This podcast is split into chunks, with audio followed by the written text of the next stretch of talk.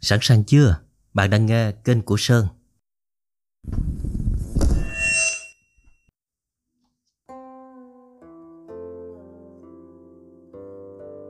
Trà Hoa Mộng Thủ bút bởi Hoàng Hưng Ngày 9 tháng 6 năm 2015 Chuyện kể rằng, Ngày xưa từng có một khu rừng tuyệt đẹp nằm sâu trong một khu thung lũng rực rỡ sắc màu nơi mà vạn vật sinh sống chan hòa với nhau trong sự bảo bọc dưới tán lá của một cây cổ thụ. Khu rừng ấy có một thứ bảo vật màu đỏ, màu đỏ của hoa trà, màu đỏ của đầu hạt. Những đóa hoa ung dung khoe sắc trong nắng, những cánh hạt khoan thai bước đi, màu đỏ của trà như lung linh trong gió hợp cùng vũ điệu đập cánh của những con hạt, tạo thành một bức tranh hữu tình. Chỉ là có một chú hạt mãi không chịu cất cánh. Chân cứ lanh quanh mãi ở một cụm hoa trà. Chú hạt có cái màu đỏ cực đẹp trên đầu ấy, Như quên mất ý nghĩa của đôi cánh. Chỉ biết quẩn quanh một đóa hoa. Người ta nói hoa trà chịu lạnh và sống lâu. Sao chỉ có sơn trà của ta không chịu nổi nắng mưa? Chú hạt đó có lẽ sẽ vẫn cứ ở đó, Bên cụm hoa trà cho đến khi cái cây cổ thụ ấy chặn đứng nguồn nước của cụm hoa trà. Dỡ bỏ những tán cây rộng, không che chắn cho hoa trà trước những ánh nắng gay gắt. Để rồi từ đó hoa trà lụi tà, chìm trong lòng đất. Chu Hạt tức giận chạy đến tìm cây cổ thụ. Đừng tưởng thúc thúc là tộc trưởng mà ta không dám giết đâu. Cháu đã lớn rồi, Sao lại chưa hiểu việc? Thúc thúc còn có nhiều con Tại sao lại là ta chứ? Phụ thân cháu mất 22 năm trước. Cháu giờ mới chỉ 20 Cháu thông minh Chắc sẽ biết rằng Mẫu thân cháu vẫn cùng ta.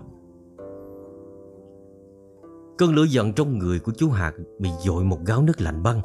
Nó hoang mang, loạn choạng. Ta muốn cháu hận ta. Phẫn nộ là động lực của tham vọng. Có như vậy mới khiến cháu bất chấp thủ đoạn Mà đoạt lấy mọi thứ từ ta. Kể từ đó, chú Hạt không còn có thể ung dung tự tại được nữa.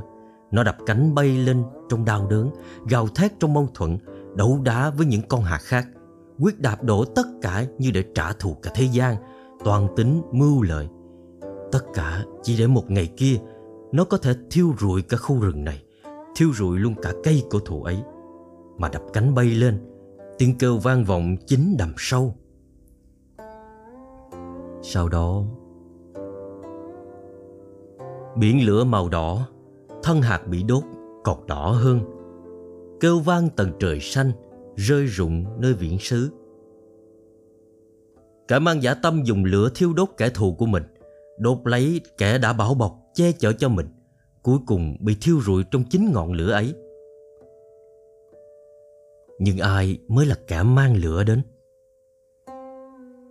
Lại có một câu chuyện khác kể rằng, Tại một khu rừng nọ, Có một cây to rất to. Thân hình to lớn của nó che chở cho cả một thế giới nhỏ bé dưới vòm cây, Là điểm tựa vững chắc che chở cho cả một đại gia tộc. Nó có một niềm vui đặc biệt khi nhìn ngắm những sinh vật tuyệt đẹp trong thế giới của nó, những chú hạt đặc biệt là chú hạt có cái màu đỏ lạ thường ấy. Biển hoa màu đỏ, đầu hạt còn đỏ hơn, hồng nhân đến từ nơi viễn phương, kêu vang chính đậm sâu, đó chính là ý tốt. Những ảo tưởng dục vọng đang sen trong đầu cái cây ấy, nó không ngừng hiện thực hóa những giấc mơ của mình, cho dù phải đánh đổi tất cả cho dù đó là mạng sống của chính nó. Vì thế, nó căm hận những chú hạt ấy mãi không chịu cất cánh, không chịu kêu vang như khả năng của mình. Chỉ còn ngụp lặng bên cụm hoa trà. Thế là, nó giết chết cụm hoa trà ấy. Không ngần ngại cho chú hạt đó biết thủ phạm.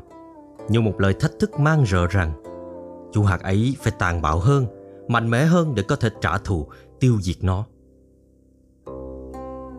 Truyền nhân của ta là chim thần đến từ thiên phương từ chốn đầm sâu lặng lẽ vỗ cánh bay, kêu vang tận trời xanh. Đứng giữa biển lửa do chú hạt kia kéo về, Cây cổ thụ chỉ biết mỉm cười, Bỏ mặt cả khu rừng đang bốc cháy, Bỏ mặt những cái rễ của chính mình bị héo rụi trong biển lửa. Nó mỉm cười tưởng tượng về giấc mơ của mình sắp thành hiện thực. Lửa thiêu cố thị, Lửa thiêu ô sào Diệt tàu là công của nó, Diệt ta là tội của ba đứa con. Phương Nhi, bố cục hoàn mỹ quá. Thế nhưng một cơn mưa từ đâu bất ngờ cứu cả khu rừng. Cây cô thụ tỉnh lại thì chỉ thấy sát hạt bốc cháy trong lửa. Một trận lửa thiêu trụi hết hận thù, Hết cả mơ mộng. Sau đó người ta phát hiện cây cổ thụ ấy chết khô bên cạnh cụm hoa trà năm xưa Mà nó đang tâm sát hại. Giữa những ngày cuối cùng.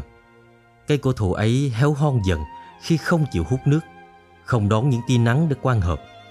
Nó cứ ngóng trong nơi xa, Mong thấy cánh hạt đỏ ấy quay lại, Tìm và giết mình. Cuối cùng, nó chết trong mòn mỏi.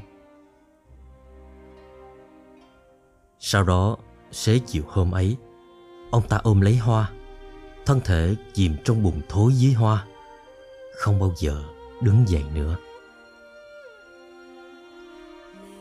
Cái cây đó biết mọi thứ, Bị ám ảnh bởi ảo mộng Ảo mộng về một chú hạt trác tuyệt phi phạm.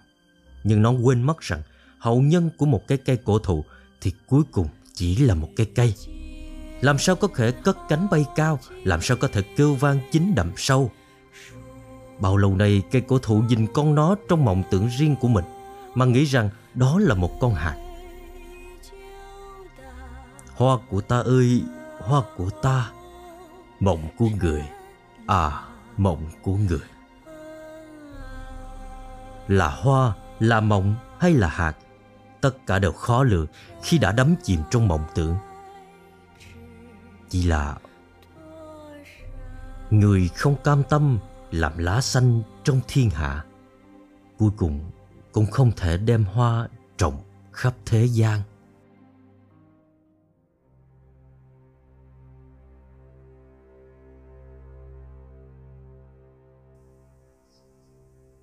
Tạm biệt, hẹn gặp lại lần sau.